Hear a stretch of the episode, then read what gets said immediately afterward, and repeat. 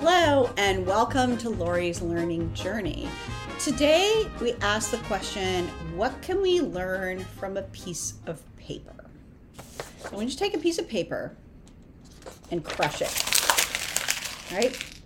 Now, throw it on the floor and stomp on it, spill coffee on it, just make a big mess. Paper on the floor. All right? Now, I want you to apologize to the paper and make it go back to the way it was.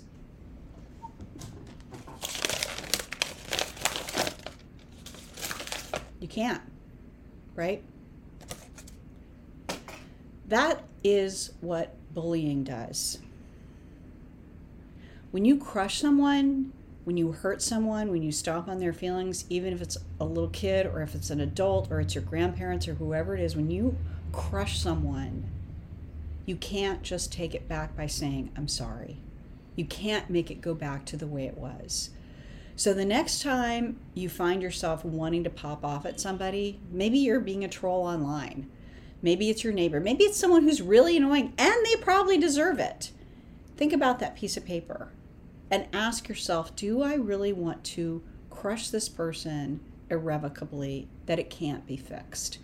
And maybe you think, yeah, I do because they deserve it. Well, are they going to get better? Are they going to stop doing that because you did that? Look, even five year olds know that hitting doesn't stop the fight. So find another way. I know you can. I'll talk to you tomorrow.